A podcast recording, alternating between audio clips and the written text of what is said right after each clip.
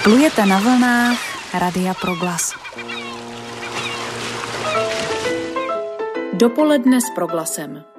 Zajímaví hosté, podnětné rozhovory, duchovní útěcha, ale i čas pro oddechnutí a úsměv. Dobré dopoledne z Plzně. S naším mobilním studiem jsme tentokrát zavítali do prostor plzeňského biskupství, abychom i vám přiblížili život v této druhé nejmladší diecézi u nás. Jsou to dva měsíce, konkrétně 6. června, kdy plzeňský biskup Tomáš Holub požehnal revitalizovanou katedrálu svatého Bartoloměje a zcela novou biskupskou katedru. O obnově katedrály, o životě v diecézi, o křesťanství v 21. století bude naše dnešní dopoledne s proglasem. Jehož hostem je biskup Tomáš Holub. Dobrý den. Dobrý den a vítám vás všechny, buď skutečně fyzicky, nebo také přes vlny proglasu u nás v Plzni na biskupství. Děkujeme za váš čas pro vysílání proglasu. Pořadem vás v následujících minutách budou provázet a dobrý poslech přeji Marcela Kopecká a Kateřina Rožová.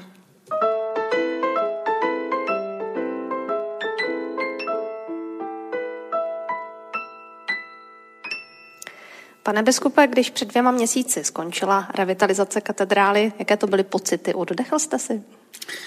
No bylo to nádherný, protože katedrála skutečně září a vstoupit do tohohle prostoru, na který jsme se tři roky těšili, znamenalo vlastně se nově nadechnout. A pro mě bylo moc fajn, že se tak nenadechla vlastně jenom církev, ale myslím i veřejnost tady a že se to stalo vlastně událostí, já bych řekl, do konce roku tady v Plzni a e, tím pádem to bylo něco, co jsme sdíleli a bylo to e, provázeno velikým zájmem lidí a byla to nějaká taková duchovní, ale řekl bych i společenská radost. Katedrála dostala novou biskupskou katedru. Jak moc jste měl slovo při jejím výběru a nakolik vše musí korespondovat s názory zainteresovaných odborníků? Eh, tak tady bude odpověď velmi jednoduchá. Měl jsem k tomu říct eh, téměř nic, protože eh, katedra byla navržena jako součást projektu Evropské unie ještě předtím, než jsem přišel do Plzně. To znamená, já jsem jenom byl seznámen s tím, jak bude má katedra vypadat a v pokoře jsem to přijal.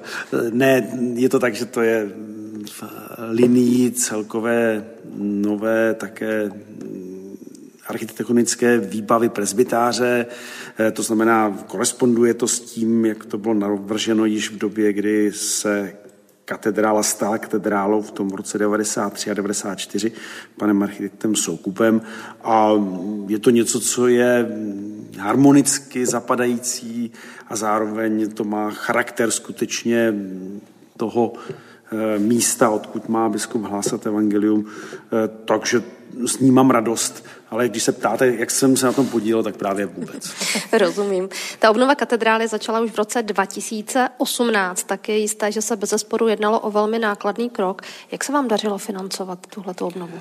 Tak první, co je třeba říci, je, že kdyby nebyla Evropská unie a kdyby nebyla možnost eh, solidarity, která existuje mezi národy Evropy, což je možná věc, kterou někdy bereme jako úplně samozřejmou a ona vůbec samozřejmá není a myslím, že je třeba stále zdůrazňovat, že to jsou obrovské hm, hodnoty a pozitiva daná tím, že jsme členy Evropské unie a proto taky různé hlasy, které volají proti solidaritě v Evropě, vnímám jako přinejmenším neinformované, protože hm, bez toho by například naše katedrála vůbec nebyla.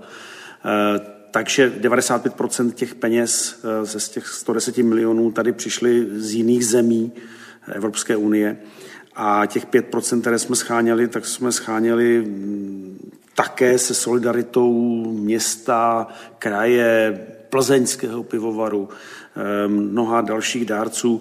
Eh, nakonec musím říci, že sehnat i pro nás, pro tu naši relativně docela chudou diecezi, eh, něco kolem těch sedmi milionů, eh, nebyl až tak velký problém, protože jsme našli spoustu lidí, kterým na eh, katedrále záleželo a kteří nám pomohli. Vy jste teď mluvil o tom, že jste našli spoustu lidí, kterým na katedrále záleželo. Jaké byly tedy bezprostřední reakce okolí na obnovu tohoto místa? Vzali to plzeňáci za vlastní? Tak my jsme otevírali katedrálu vlastně tři dny, nebo vlastně čtyři dny, ještě se středou čtyři dny a jeden večer, takže velmi dlouhou dobu. A byla to opravdu událost, která se týkala celého města. My jsme potom eh, s městem měli takové afterparty, kdy jsme si nějak vyhodnocovali, děkovali, eh, že se to povedlo, protože se to, myslím, opravdu velmi povedlo. A z města jsme slyšeli od paní, která má na starosti věci, které se týkají nějaké oficialit, v kontaktu s veřejností. Slyšeli jsme, že říkala, že v té době se v Plzni začalo říkat, už si byl v katedrále, jako základní kritérium toho, jestli člověk je in. Tak to je něco, co si myslím, že mm, značí, že jsme v tom nebyli sami.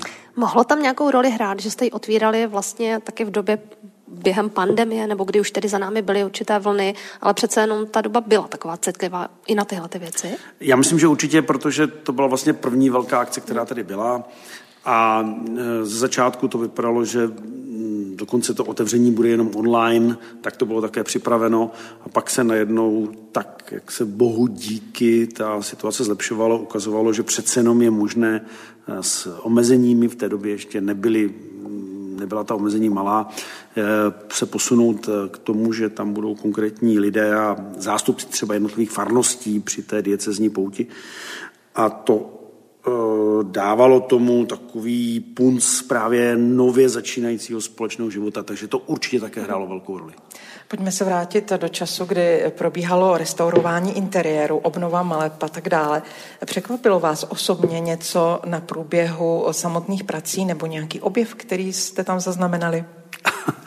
tak eh, překvapilo mě, jak je to náročné. To musím říci, že když si člověk představí, že celá ta plocha eh, katedrály uvnitř se rozsvítila tím, že byla ručně očištěna, tak to je pro mě nepředstavitelné, že jako se dá takhle velká plocha po střelbě, která byla ve 45. když tady nějak dramaticky odcházeli Němci a vyháněli uh, lidi z katedrály, tak ty se skutečně obnově, objevili, ačkoliv o tom de facto nejsou žádné záznamy a jenom potom si někteří lidé vzpomněli, že vlastně něco takového se říkalo nebo dálo. Mm-hmm.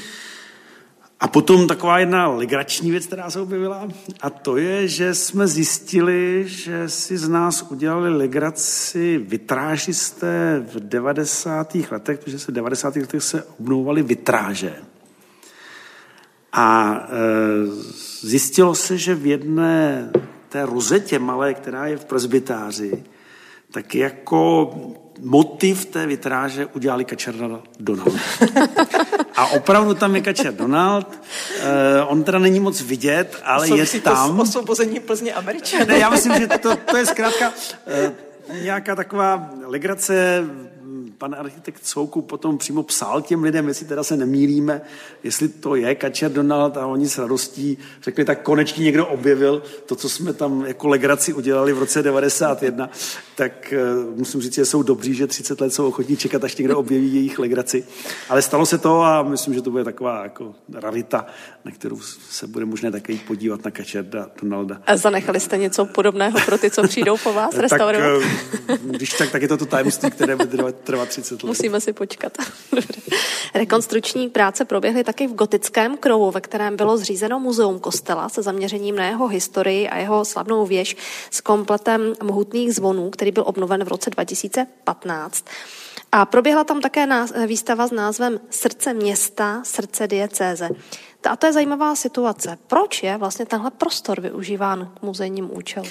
Tak já nejprve vás musím opravit. Dobře. Eh, srdce města, srdce dieceze byla nádherná výstava, kterou udělal náš piarista Pavel Říha skvělým způsobem a eh, ta nebyla v, té, v tom krovu, ale byla mm-hmm. na náměstí. Aha. A tak se omlouvám za tuhle nepřesnost. Byla to mm, výstava, která měla obrovský úspěch a myslím, že chodit po náměstí a vidět, jak lidi opravdu jdou od panelu k panelu a čtou eh, tuhle tu výstavu, která nějak charakterizovala, že ta katedrála patří tady nám jako plzeňanům, tak bylo moc radostné.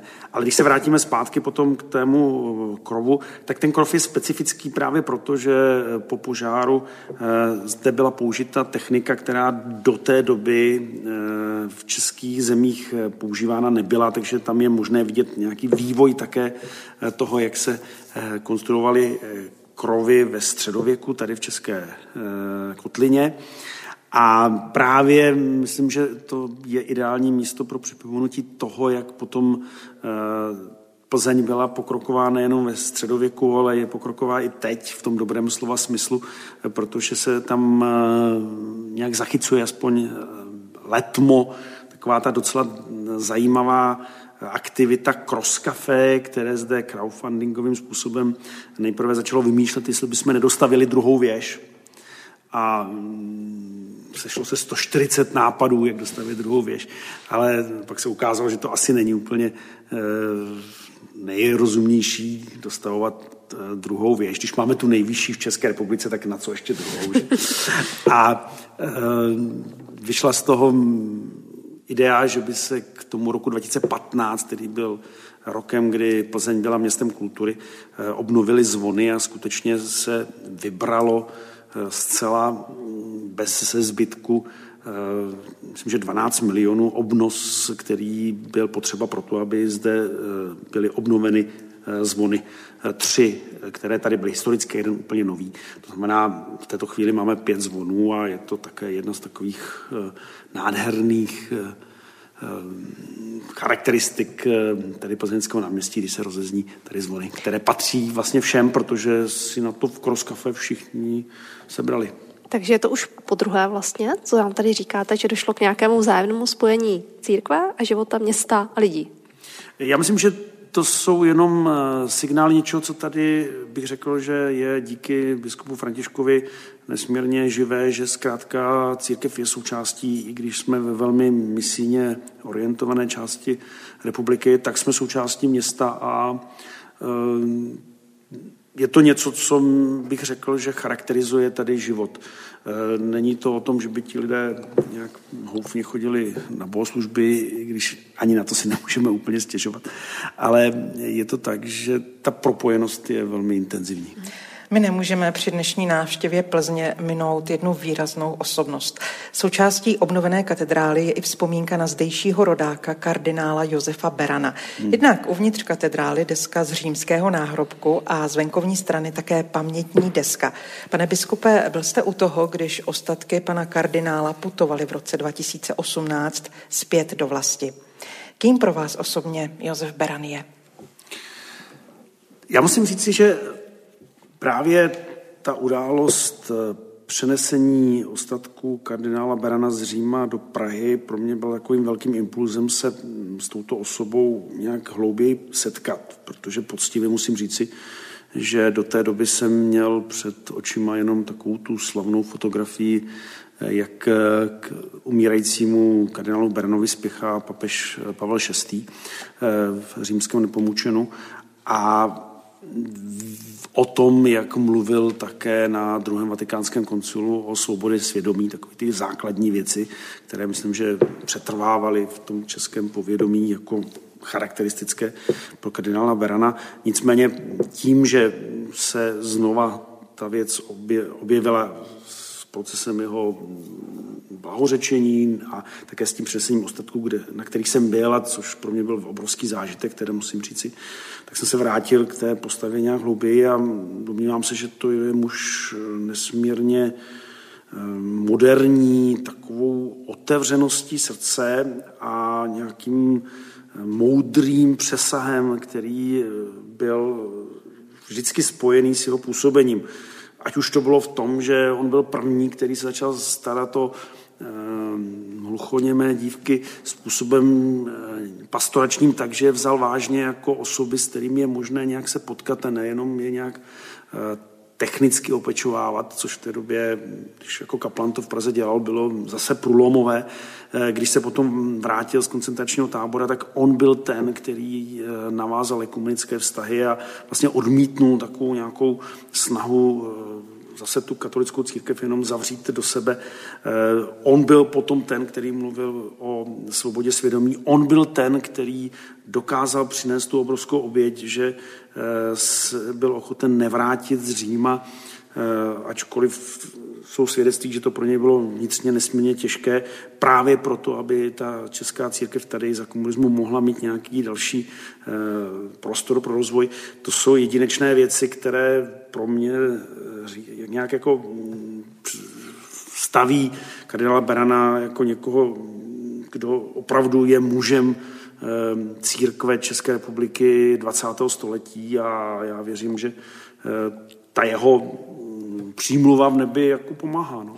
No, pane biskupa, když o něm takhle krásně mluvíte, eh, myslíte si, že mezi věřícími je tohleto všechno dostatečně známo, nebo v tomhle smyslu ještě kardinálu Beranovi něco dlužíme? No tak dlužíme strašně moc, protože ono se to nějak otevřelo právě při tom jeho e, přenesení ostatků, ale tak já jsem sám svět, jako důkazem toho, že toho moc nevíme, protože jsem se také k tomu dostal vlastně takhle později a e, to jsem biskupem v městě, kde se narodil a byl jsem jedním z těch, kdo nějak jako se spolu účastnili právě té velké události, kdy na jeho přání eh, spočinul v Pražské katedrále. Takže určitě tady je velký mm, ještě odkaz a já věřím, že celý ten proces taky eh, svatořečení by mohl k tomuhle nějak přispět. To byly první odpovědi našeho dnešního hosta, biskupa Tomáše Holuba v pořadu Dopoledne s proglasem. Dopoledne s proglasem. V letním vysílání pořadu Dopoledne s proglasem jste, jsme hosty plzeňského biskupství. U mikrofonu je spolu s námi biskup Tomáš Holub. Plzeňská diecéze je druhou nejmladší diecézy v České republice. Byla zřízena bulou papeže Jana Pavla II. 31. května v roce 1993.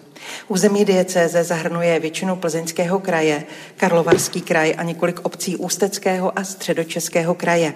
Jak velká je co do počtu věřících, jak velkou pastorační výzvou zůstává toto území pro biskupa? Tak počtem věřících jsme asi nejmenší diecézí. Eh, ono je velmi složité říct co to znamená počtem věřících. Možná je lépe říct si počtem těch, kteří navštěvují pravidelně bohoslužby, nebo které jsme sečetli, když jsme sčítali návštěvníky bohoslužeb, tak tam eh, ty počty se pohybují v celé diecezi něco kolem 8 tisíc, tak to je skutečně malinkaté a ukazuje to, eh, že jsme někde kolem 1% v těch lidí, kteří v rámci dieceze žijí a to je opravdu naprosto, naprosto misijní oblast. Eh, je, myslím, velmi důležité si to takhle jasně říci a eh, má to potom právě důsledky pro způsob pastorace, protože eh, v těchto podmínkách na mnoha místech nebo ve velkých částech dieceze vlastně již není možné fungovat způsobem klasické eh, pastorace rozdělené teritoriálně do farností, protože eh, nevznikají smysluplné komunity a lidé se cítí ztraceni a kněží frustrování. To znamená, je to o hledání také úplně jiných nebo hodně jiných způsobů života, který má být potom z víry radostný a taky svědčící pro to okolí. Prvním biskupem zde byl František Radkovský, dnes už také zmiňovaný, který diecézi vedl téměř 23 let. 30. dubna 2016 pak zažila diecéze své vůbec první biskupské svěcení a biskupa Františka ve funkci vystřídal papežem Františkem nově jmenovaný biskup Tomáš Holub, náš dnešní host. Pane biskupe, vy jste určitě za tu dobu už v čele diecéze zažil řadu věcí. Vzpomenete si na to, co pro vás byl nejsilnější moment? Eh, to je strašně složité. Eh, asi se z toho vyvleknutím řeknu, že nejsilnější bylo to svěcení právě, protože samozřejmě to byla nesmírně intenzivní pro mě a úplně nová zkušenost a událost. Ale mm, po tom svěcení to, co vždycky je silné, tak jsou eh, rozměry nějakých lidských setkání, ať už náročných nebo radostných, které nějak odhalují, že víra tady má své místo a je pomocí pro lidi. Ať už to jsou nějaké okamžiky opravdu třeba právě otevření ty katedrály, kde se najednou ukáže, že je možné se modlit společně s městem i v situacích, kde by to člověk nepředpokládal, nebo svěcení nějaké zastačené kapličky. Já si teď jedno vzpomínám, kde se najednou zase otevře naděje, že ta nová eh, generace mm, obyvatel, kteří eh, s tou kapličkou vlastně nemají nic společného, protože to byla německá kaplička, to jsou mm, nově přisídlení lidé, ji vezmou za svou a eh, najednou jako navážou na tu minulou tradici a je to pro ně důležité, že v ní pokračují a to člověku úplně poskočí srdce, když tohle to slyší. Takže jsou to různé věci, které nejsou až tak eh, možná eh, spojené s obrovskými davy, ale s nějakou hloubkou víry, která překračuje propasti, které tady jsou dané historií. Hmm. Tato diecéze patří spíše k těm menším v jejím čele, ale dosud stály výrazné osobnosti. Jistě vás tu každý zná. Co to pro vás znamená žít v jistém slova smyslu pod drobnohledem veřejnosti? Tak naštěstí mě úplně každý nezná, to je docela dobrý ještě. Takže eh, to není tak, že bych úplně si na mě lidi ukazovali. Ale samozřejmě patřím určitě k lidem, jejichž tvář tady je známá. Ehm, je to určitý styl života, kterému se asi člověk musí učit, eh, protože pokaždé, když tady nějak jsem ve vztazích, tak to nejsou vztahy s Tomášem, ale s biskupem Tomášem, když to řeknu takhle. A to znamená, že tam vždycky hraje nějakou velkou roli také ta funkce a to je určitě zátěží. Z tohle důvodu taky pro mě je důležité si zachovávat nějakou skupinu lidí i mimo diecézy, eh, kde člověk zůstane bez toho mm, přízviska biskup, bez toho funkčního a může se tak chovat. Eh, to si myslím, že je důležité, protože ten drobnohled opravdu nějakým způsobem zátěží je a hlavně mm, pro mě představa, že to mám ještě na dalších nějakých 25 let, je docela drsná. Hmm. Jak vy, tak váš předchůdce, biskup František Radkovský, jste eh, nakročeni kumenicky a řekla bych i přes hranice církve. Tak mě zajímá, jak těžké, možná lehké to vlastně je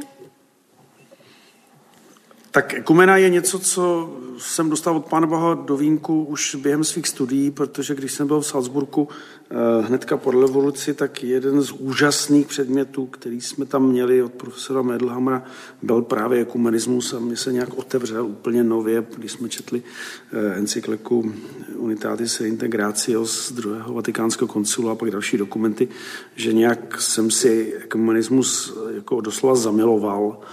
A proto jsem také rád, že třeba teď v rámci biskupské konference máme komunismus na starosti a že to jsou věci, které mm, nějak provázejí můj život, že moje služba jako hlavního kaplana armády České republiky byla intenzivně spojena se komunickým rozměrem právě proto, že kaplani byli z různých církví. A pro mě mm, to, co říká Jan Pavel II., že ekumenismus je eh, podstata života církve v 21. století, tak je něco, s čím naprosto souzním a domnívám se, že opravdu hledání cest, které vedou k tomu, abychom eh, nějak objevovali věci, které nás spojují a měli z nich radost, takže je strašně důležitá přes všechny složitosti, které samozřejmě to vede, protože rozdílnost a rozličnost už samotné katolické církvi, uh, na tož pak ještě přes její hranice vždycky taky sebou nepřináší jenom něco lehkého, ale taky nějakou snahu uh, porozumět věcem, které nám nejsou vlastní a to není jednoduché. Ale je to něco, co myslím, že opravdu se mnou jde životem i skrze právě tu armádu a já jsem za to moc rád. A týká se to právě potom nejenom ekumenismu, a týká se to i vůbec eh, hledání smyslu mezináboženského dialogu, který u nás asi není úplně tak eh, žitý, protože těch lidí jiných náboženských směrů mimo křesťanství máme málo, ale přesto a právě pak eh, je to velké riziko, že se to posune do nějakých čistě jenom ideologických výkřiků, které známe a které se pak vlastně zcela míjejí s tím, jak svět vidí náš papež František. A spíše to potom ve směru k lidem, kteří jsou hledající a nějak pochopit jejich hledání a mít respekt tomu hledání si myslím, že je strašně důležité a ta Plzeň tomu dává spoustu příležitostí. V čem na svého předchůdce biskupa Františka Radkovského navazujete? Tak to asi spíše otázka na jiné. V čem se snažím, aby byla kontinuita, je právě v takové otevřenosti a nějaké ochotě být součástí společnosti bez toho, že by se vytvářel nějaký mm, katolický establishment.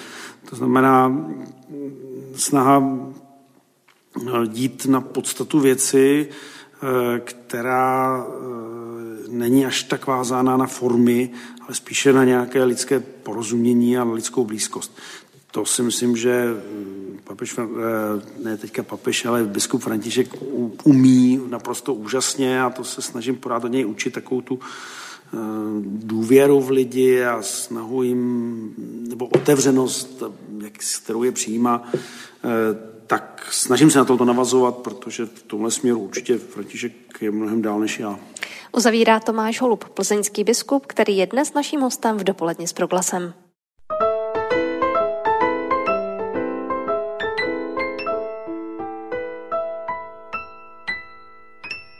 Plzeňský biskup Tomáš Holub zůstává naším hostem v pořadu Dopoledne s proglasem, které dnes vysíláme z plzeňského biskupství.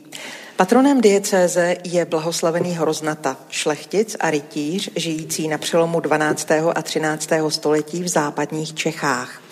Jeho hrob je v kostele premonstrátského kláštera v Teplé. Nutno říci, že byl zakladatelem dvou důležitých a slavných klášterů, Teplé a Chotěšova. V září roku 2004 byl pak zahájen proces jeho svatořečení. Oče biskupé, je vám svatý Hroznata blízký?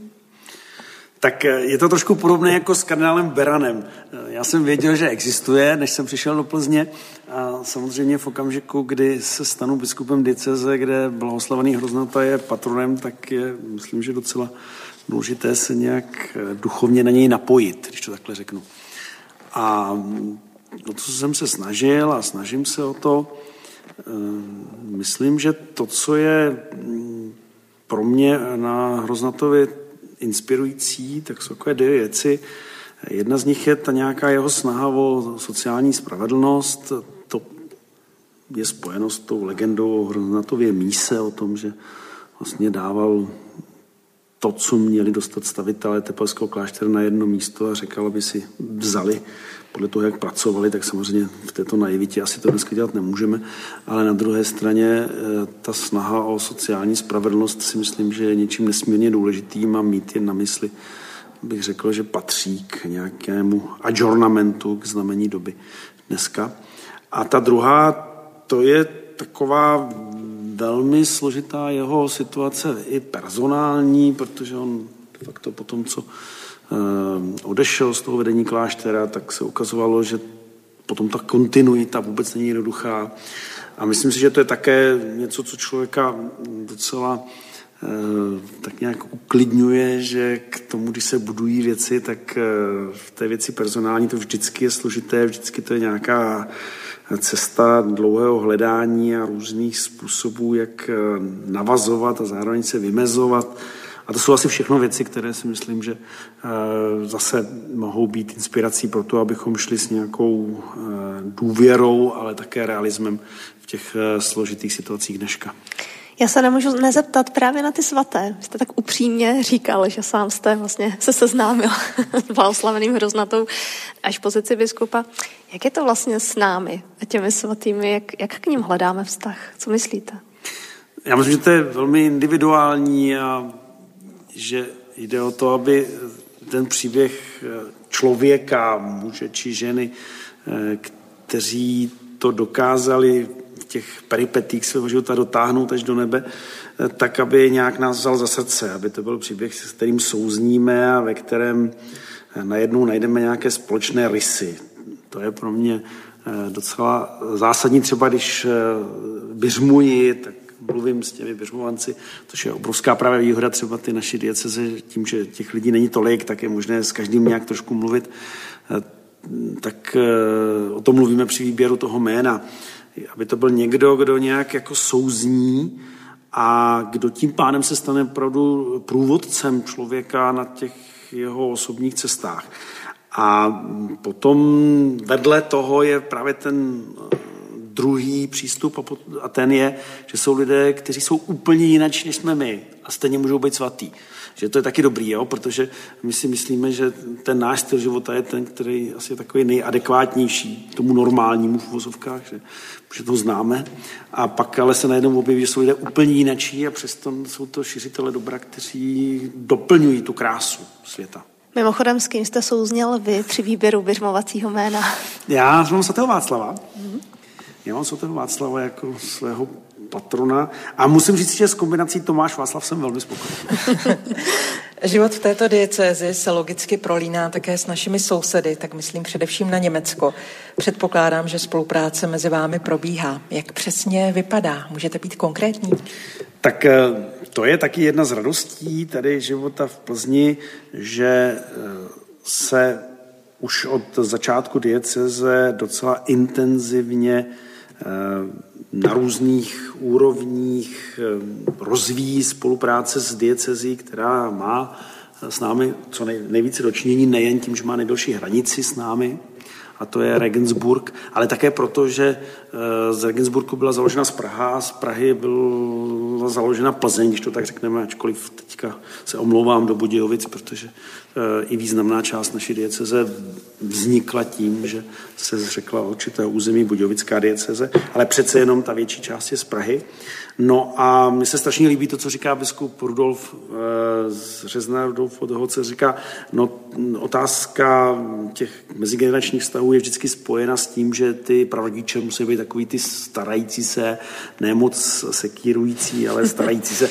Tak to my teďka plníme. A musím říct, že v tomhle směru s tou s Regensburgem máme eh, moc eh, milé v osobních stazích biskupem Rudolfem a se světícími biskupy, s generálním vikářem, který teďka teda odchází, protože eh, jde zase do jiné práce důležité v diecézi a který umí česky. A, takže jako to jsou takové jako věci, které spojují myslím, že se z obou stran to intenzivně snažíme, aby to nebyla jenom nějaká nastavená ruka třeba z naší strany, eh, ale aby to byla vzájemná spolupráce Třeba například loni jsme slavili eh, společně 140 eh, let narozenin, protože biskup Rudolf měl 60 a František měl 80, jsme slavili 140 dohromady, jsme se sešli všichni biskupové z obou dostat. Takže jako je to takové, jako, musím říct si, milé. A to ještě potrhuje jednu věc, že maminka pana biskupa Rudolfa se narodila tady v Kladrubech, mm-hmm. je vlastně ze sudeckých Němců. Takže jsou to vztahy na úrovni charity, mládežníků, nás biskupů, jako myslím, že velmi živé. Jak čilí je v rámci diecéze život řádů, združení, ale i lajků? Jak si vedete? Tak my jsme dieceze, kde přítomnost řádu je, když to vezmu ve vztahu k množství dalších lidí, jako obrovská. Možná Praha s tím může trošku eh, být srovnávána, kde těch eh, řádů je také strašně velké množství. Ale když řeknu například, že v Plzni máme pět, v podstatě šest diece, eh, šest farností, a z toho jedna jediná farnost je vedena diecezním knězem a ostatní jsou vedeny eh, kněžími, eh, kteří jsou řádoví. Eh, když tady je sídlo právě jediného řádu trapistů, který se stal takovým magnetem v České republice, když tady je právě premonstrátský klášter a mají tady obrovské také, řeknu to tak, historicky državy, eh, křižovníci, tak tím pádem tady ten eh, že, prostor pro řeholníky je velikánský. My taky jako dieceze bychom nemohli fungovat, kdyby tady nebyly řády, eh, takovou úžasnou farností, misí, naprosto mm, je farnost z Plzeň Sever, kde jsou obláti. Takže pro nás život řády je něčím, co je, řekl bych, úplně integrální součástí života dieceze. A to vůbec nemluvím ještě o ženských řádech. Teď se tady nově u nás taky usídly sestry Františkánky ve Strážově a je to obrovská radost. Takže ano, řehole patří do našeho života a já se domnívám, že říkají něco velmi důležitého k této diecezi. Říkají, že aby tady bylo možné žít radostné křesťanství, tak je potřeba komunita. Mm-hmm. My jsme prozatím mluvili o radostech eh, v diecezi, ale řekněte mi, kde naopak vidíte slepá místa nebo vnímáte, eh, že by mohlo dojít eh, k posílení, ke zlepšení No tak toho je samozřejmě strašně moc a člověk mnohem radši mluví o těch věcech, které ho těší. Um, já jsem přesvědčen, že to, co je eh, největší jako bolest, kterou máme, je, že je mnohem víc možností než našich sil. Uh-huh. Že člověk mnohdy stojí s takovou mm, zvláštní vnitřní bezradností, kam ty velmi limitované síly, a teďka nemyslím vůbec finanční, ale především lidské, kam je napřít, protože bych řekl, že těch takových požadavků je mnohem víc, než je našich možností. A teď nejde o svátostnou pastoraci, ale o nějakou blízkost lidem. To, to, o čem mluví papež František, jako ty lidi přijmout, jak doprovázet a rozlišovat s nimi, protože to není něco, co by bylo v repertoáru úplně nás všech katolíků. A e, tohle to vidím jako obrovskou potřebu kterou, která před církví tady stojí, jak vlastně učit se tohle eh, doprovázení lidí, kteří jsou hledající. A v tom teda myslím, že máme ještě obrovský mezery. Eh, když vezmu ještě potom jednu konkrétní věc, tak to, co je teda slepým místem, jak jste to nazvala, kde teda doufám, že za chvilku prohlédneme, tak je, aby vznikla církevní škola taky v Karlovarském kraji a pracujeme na tom, že snad tam vznikne první stupeň základní školy, mateřská škola, uvidíme, ale to je taky taková věc, že mě moc štve, že když se řekne eh, školství plzeňského kraje, tak to je jenom Plzeň a nic jiného. V letním dopoledně s proglasem jsme v Plzni, vysíláme pro vás ze zdejšího biskupství a u mikrofonu zůstává Tomáš Holub. Zapojte se do velké letní soutěže s proglasem. Vítěze čeká prodloužený kontemplativní víkend pro dvě osoby v prostředí Pražské Fortny na Hradčanech. Poslouchejte dopoledne s proglasem během července a srpna od pondělí do čtvrtka od 9. hodiny. Každý čtvrtek budeme mít pro vás soutěžní otázku. Správnou odpověď vždy zašlete na mailovou adresu soutěž zavináč proglas.cz. Zapojte se kdykoliv během celých prázdnin. Šťastného výherce vylosujeme 31. srpna. Již odvysílené pořady najdete v audioarchivu nebo v podcastových aplikacích. Podrobné informace na 3x2tv.proglas.cz Marcelo schrnula si pravidla soutěže velmi dobře. Buď tak hodná a řekni, jaká je nová otázka pro tento týden. Plzeňská diecéze římskokatolické církve je druhá nejmladší diecéze v České republice. Území diecéze zahrnuje většinu Plzeňského kraje, Karlovarský kraj a několik obcí Ústeckého a Středočeského kraje. Byla zřízena bulou papeže Jana Pavla II. A my se vás ptáme, kdy se tak stalo. Své odpovědi pište na adresu soutěž zavináč proglas.cz. Pane biskupet, výhrou naší soutěže je kontemplativní pobyt na Fortně v Praze. Za jak důležitý považujete odpočinek? Já se ptám, jestli vlastně v dnešní době se musíme učit nic nedělat. No já se to učit musím. Nevím, jak druzí, ale já jo. A e, odpočinek vnímám jako no to je floskule, taková jako velmi zásadní. Minimálně já teda jsem si nastavil, když jsem přišel sem do Plzně, že vždycky jeden den v týdnu, teď to mám jako středu, tak jako opravdu vypadnu a snažím se dokonce i jednou za měsíc a půl třeba mít víkend volný. Uh-huh. Znamená jako mm, docela bych řekl, tvrdě se snažím mít nějaký čas, kdy jsem mimo tady diecézy a kdy odpočívám, jsem s přáteli, nebo jsem někde, se toulám někde v polesích, nebo něco takového. A vidím to jako naprosto důležité pro to, aby člověk na jedné straně načerpal sílu, ale taky vypadnul z nějakého kolotoče právě čistě jenom toho účelového uvažování z titulu své funkce. Pane biskupe, já bych pokračovala eh, trošku v těch osobnějších otázkách. Jaké výzvy pro svou činnost vidíte jako největší? Možná i jinak řečeno, kde je vlastně role biskupa v 21. století? Tak to je samozřejmě téma na dlouhý povídání, tak já to řeknu o to kratčeji. Já se domnívám, že to má být někdo, kdo eh, se snaží spojovat a povzbuzovat eh, k zodpovědné dospělé aktivitě. A to nejenom ve své vlastní síle, ale v síle boží, kterou nějak eh, skrze tu svoji službu může zprostředkovávat. Vy máte za sebou taky úspěšnou kariéru mimo církev. Je to zkušenost, která vám v tom, co teď vykonáváte, nějak zásadně pomáhá? Určitě Víte, co já docela obdivuju Pána Boha, že jako ty věci řadil minimálně v mém životě tak, že nějak se mně zdá, že vždycky to, co jsem dělal předtím, tak eh, mě hodně pomohlo pro to, co po mně chtěl, abych dělal potom. A tím pádem i hm, ta služba v armádě a věci kolem politiky, kde jsem se mutal různě eh, při vyjednávání třeba kolem restitucí, tak eh, vnímám jako obrovskou pomoc pro tu službu, kterou dneska vykonávám, takže jo.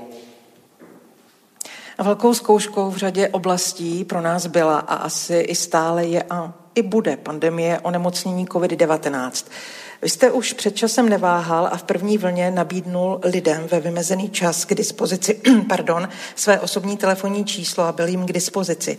Co vám tato zkušenost dala? Tak je to rozměr, nebo byl to nějaký rozměr naslouchání, eh, které si myslím, že patří právě k něčemu nesmírně důležitému v té dnešní době, eh, já bych řekl, že dnes eh, ta společnost potřebuje mnohem více nežli eh, jasná stanoviska, tak schopnost empatického naslouchání. A to si myslím, že se tam právě projevilo. Pana biskupe, řada lidí eh, zůstala uvězněná doma a zažila si jakousi zkušenost samoty. Jak to bylo mezi kněžími? Máte nějaké zprávy, jak oni tyhle chvíle prožívali? Taky. Myslím, že bylo ne malé množství kněží, minimálně v mé diecezi, pro které to byl vlastně nějaký sociální šok. A úkolem biskupa asi bylo a snažil jsem se o to, aby eh, nezůstali úplně sami. Ale samozřejmě, že člověk, který žije v celibátu, žije sám a najednou nemůže ani k těm, kteří jsou mu svěřeni, tak to je teda docela silná káva pro mnoho těch, kteří to nikdy vlastně nezažili. Pandemie, nedávné tornádo, záplavy u našich sousedů. Zdá se, jako by se s naším světem něco zásadního dělo. Jak tedy nestrácet naději, že zůstáváme v božím zájmu a jak současně odpovědně přistupovat i k naší budoucnosti, třeba i s ohledem na blížící se volby? Víte, my jsme křesťané. A když vezmeme vážně, jsme křesťané, tak to znamená, že naše naději je hospodin. A e, jediná cesta, která není ideologická a zároveň funguje, tak je, že člověk prohlubuje důvěru v toho, kterého jsme uvěřili, tedy v Boha a Ježíše Krista. E, my to máme letos v heslu, e, je to z proroka Habakuka, i kdyby pole nevydala pokrm, já přesto budu jásat v hospodinu svém spasiteli. Nemáme jiné naděje, nežli je hospodin. A to ale není malá naděje a v okamžiku, kdy se budeme držet hospodina, eh, tak ta dobrá nálada zůstane i do budoucna. Takže jako zkrátka buďme křesťané. No a v této naději můžeme vás poprosit na závěr o nějaká poslední slova a pouzbuzení do dalších dnů a samozřejmě požehnání na cesty. Tak já myslím, že to poslední slova jsem už teďka říkal. Eh, buďme těmi, kteří svoji naději hledají u hospodina s důvěrou, že on je skutečně zdrojem této naděje a prosme, aby tento dobrý Bůh eh, nás provázel svým požehnáním při všech eh, dnech a krocích, které konáme, a to jako Bůh milosedný, blízký a jak říká papež František rád, něžný vůči každému z nás. Děkuji za pozvání. To byla tedy závěrečná slova biskupa Tomáše Holuba pro vysílání dopoledne s proglasem. Děkujeme za to. Tak v pondělí opět naslyšenou od mikrofonu se loučí Marcela Kopecká a Kateřina Roužová. Pěkný den. Dopoledne s proglasem. Každý všední den mezi devátou a desátou jsme v tom s vámi už 25 let.